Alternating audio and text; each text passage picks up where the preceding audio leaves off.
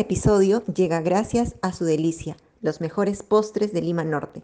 Síguenos como Su Delicia en Facebook y Su Delicia en Instagram. Muy buenas noches, ¿qué tal gente? ¿Cómo estamos? Empezamos un nuevo episodio de tu podcast favorito, tu podcast preferido, tu podcast futbolero de todos los lunes ahí en el área.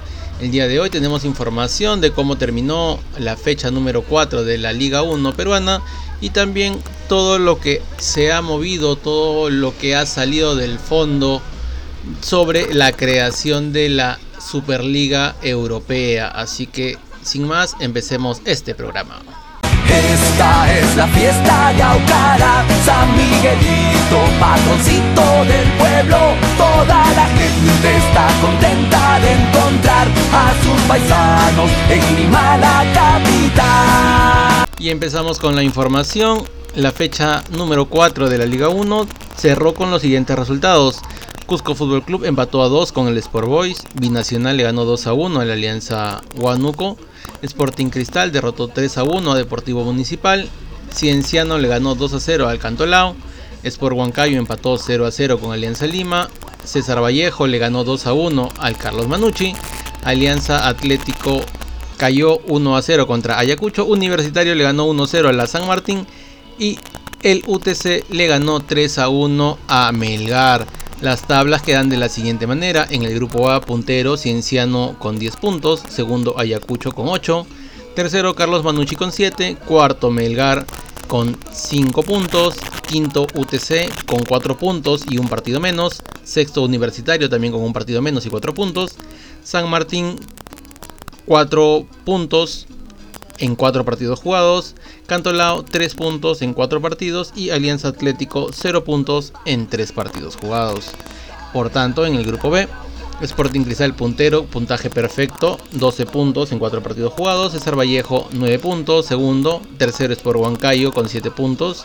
Cuarto Alianza Universidad de Huánuco con 6 puntos. Quinto Alianza Lima y un partido menos con 5 puntos. Sexto Sport Boys con 4 puntos. Séptimo Cusco Fútbol Club con 3 puntos. Octavo Binacional con 3 puntos. Y cerrando la tabla, Deportivo Municipal con 0 puntos. ¿Cuáles son los partidos que se vienen para esa quinta fecha? Son los siguientes. Academia Cantolao contra UTC el día 23, de igual forma Municipal contra Binacional y Ayacucho Cienciano cierran la jornada del día viernes, el día sábado, se están disputando el Melgar contra San Martín, Alianza Universidad de Huánuco contra Sport Boys y Alianza Lima contra la Universidad César Vallejo. El día domingo, programado por ahora a la espera de nuevas disposiciones que pueda dar el gobierno o de lo contrario se va a mantener, Universitario contra Sporting Cristal y el día lunes cerrando la fecha, Carlos Manucci contra Alianza Atlético de Sullana y Cusco Fútbol Club contra Sport Huancayo. Esta semana el partido que más destacaba es el Universitario Sporting Cristal. Esperemos se pueda jugar el domingo, no se sabe todavía por el cambio de zona de emergencia que ha tenido lo que es Lima Metropolitana. No se ha confirmado ningún cambio todavía, así que por el momento se sigue manteniendo que este partido se juega el domingo a las 3 y media de la tarde. De ahí, ¿qué más nos dejó el torneo de la Liga 1. Tenemos el siguiente equipo de la semana en el arco Patricio Álvarez, en la defensa Vázquez, Gordillo de UTC, Delgado de Ayacucho, Aguilar de Alianza Lima, Gerson Vázquez, el lateral de la César Vallejo.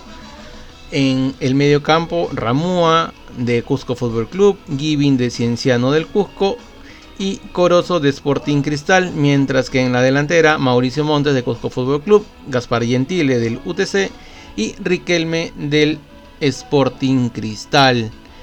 Los goleadores del torneo es Felipe Rodríguez, se mantiene todavía de Manucci con 4 goles, Mauricio Montes con 3 e Ítalo Regalado también con 3 goles. Esta es la fiesta de Aucara, San Miguelito, patroncito del pueblo.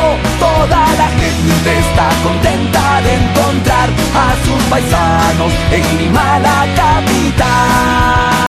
El día de mañana, martes, empieza la fase de grupos para los equipos peruanos en los torneos internacionales.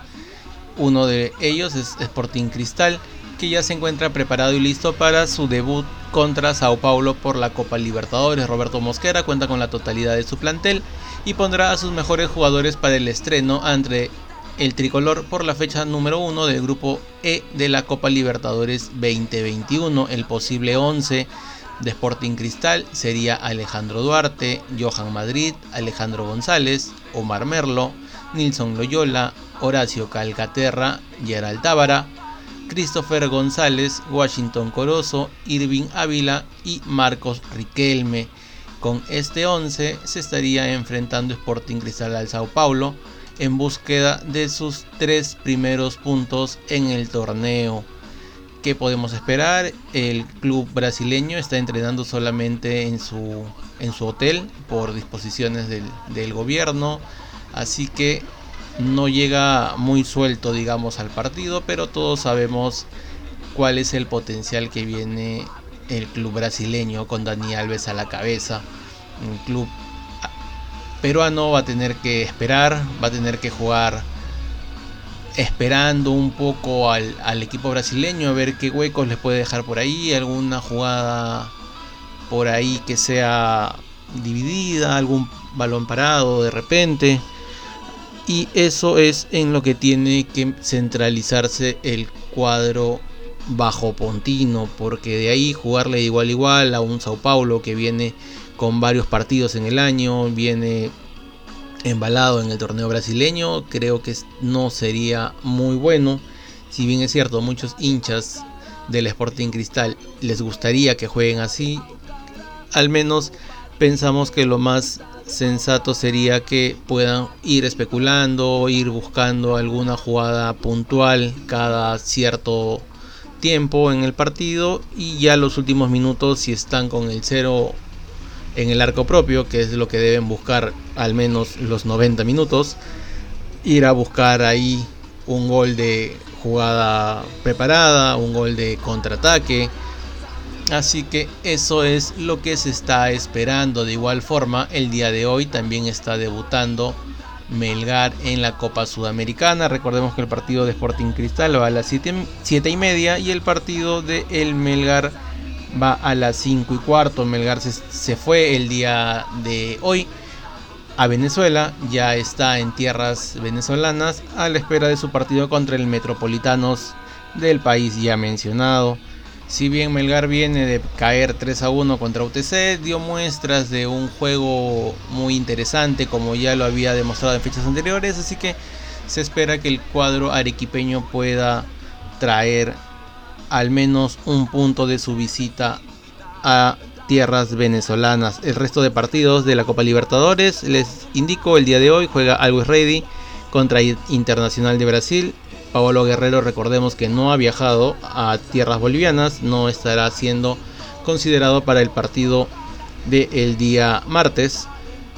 De igual forma, Argentino Juniors contra Nacional de Uruguay, Deportivo Táchira contra Olimpia, Santos contra Barcelona de Ecuador, y Vélez Arfield contra Flamengo de Brasil. Abraham aquí sí está considerado, está casi confirmado dentro del el 11 titular del cuadro argentino el día miércoles. Recordemos también que Universitario estará haciendo su debut contra el Palmeiras.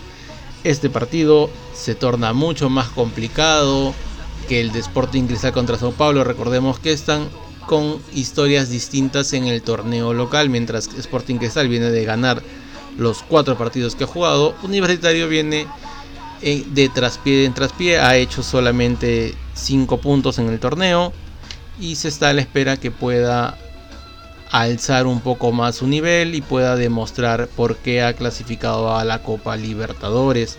El día miércoles también se estaría jugando La Guaira contra Atlético de Mineiro, Destroyer contra Boca Juniors, Zambrano no está considerado, recordemos que dio positivo a COVID, así que se encuentra por el momento aislado, no va a ser considerado para este partido. Independiente del Valle contra Defensa y Justicia son los otros dos equipos del grupo de Universitario de Deportes, Rentistas de Uruguay contra Racing Club, América de Cali contra Cerro Porteño, Aldair Rodríguez está dentro de la nómina para este partido se está a la espera de la confirmación que puede estar dentro de los 18 y Universidad La Calera de Chile contra el LDU de Quito. Por su lado, que otros partidos nos trae también esta semana? La Copa Sudamericana se completa con los partidos el día de mañana martes. Adicional al de Melgar contra Metropolitanos, también está jugando News contra Atlético Goyas y 12 de octubre de Paraguay contra Rosario Central. Esta es la fiesta de Aucara, San Miguelito, patroncito del pueblo. Toda la gente está contenta de encontrar a sus paisanos en Lima, la capital. Este episodio llega gracias a la 1025, las mejores hamburguesas artesanales de Lima Norte. Realiza tus pedidos al 960-183-265 y síguenos como arroba la 1025-abajo en Facebook e Instagram. Y el tema que se llevó los reflectores el día de hoy fue la creación de la Superliga de Fútbol Europeo. ¿En qué consiste esta Superliga? Son 12 equipos fundadores que son los siguientes, el AC Milan, el Arsenal, el Atlético de Madrid, Chelsea, Barcelona, Inter de Milán, Juventus, Liverpool, Manchester City, Manchester United, Real Madrid y el Tottenham son los 12 equipos fundadores de esta Superliga. Como se indica, es una competición privada que va que en sí la quieren llevar de forma paralela a la Champions League actual por lo cual la UEFA y la FIFA se han manifestado en contra de la creación de esta Superliga. Se rumoreaba que iban a ser 14 los equipos fundadores, el Bayern Múnich y el Borussia Dortmund a última hora se bajaron del coche, dijeron no, acá no queremos nada y simplemente dijeron pie derecho, pie derecho y bajaron de la combi. La temporada inaugural para esta Superliga se estima que va a ser lo más pronto posible según lo que dieron a informar las cabezas de esta Superliga. Como se recuerda, el presidente, el primer presidente y actual presidente de esta Superliga es Florentino Pérez, el presidente del Club Real Madrid. Se dice que hay grandes cantidades de dinero para la conformación de esta Superliga. Se habla y se especula de 3.500 millones de euros, unos 4.190 millones de dólares destinados solamente para infraestructura y compensar el impacto de la crisis del COVID por única vez a estos 12 clubes fundadores de la Superliga. Si esta cifra se llegara a confirmar como se anda especulando, se trataría de ingresos muy superiores a lo que obtienen normalmente con la UEFA y con la FIFA. Recordemos que por las competiciones en conjunto entre la Champions League, entre la Europa League y la Supercopa de Europa, se generan solamente 3.200 millones de euros. Aquí hay una diferencia de aproximadamente 300 millones de euros. Así que la plata es la que estaría mandando con la conformación de esta Superliga. En palabras de Florentino Pérez, indicó que vamos a ayudar al fútbol en todos los niveles para llevarle a ocupar el lugar que merece. El fútbol es el único deporte global nuestra responsabilidad como grandes clubes es satisfacer las expectativas de todos los aficionados. Por su parte, la UEFA y la FIFA han mostrado su rechazo a esta Superliga, indicando primero que los jugadores que participen de este torneo no van a poder jugar por sus selecciones, no van a poder jugar obviamente el Mundial, ni la Eurocopa, ni, ni las clasificatorias para Sudamérica ni ningún partido por las selecciones y a su vez los equipos, los dos equipos serían separados de la UEFA. Este torneo, esta Superliga viene muy con muchos problemas por por espalda, pero vamos a ver a qué punto medio van a llegar. Esto es básicamente se especula que se estaría tratando solamente para que los clubes consigan mayor ingresos por parte de la UEFA y de la FIFA porque se filtró un documento en el cual los ingresos que tenía tanto la UEFA como la FIFA eran muy superiores, estaban muy por encima de lo que repartían entre los clubes.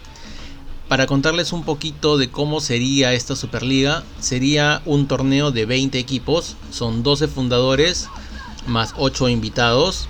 El formato de la competición sería fases de grupos de dos llaves de 10 clubes cada uno con partidos de ida y vuelta que se disputan a mitad de semana bajo el formato de un campeonato convencional.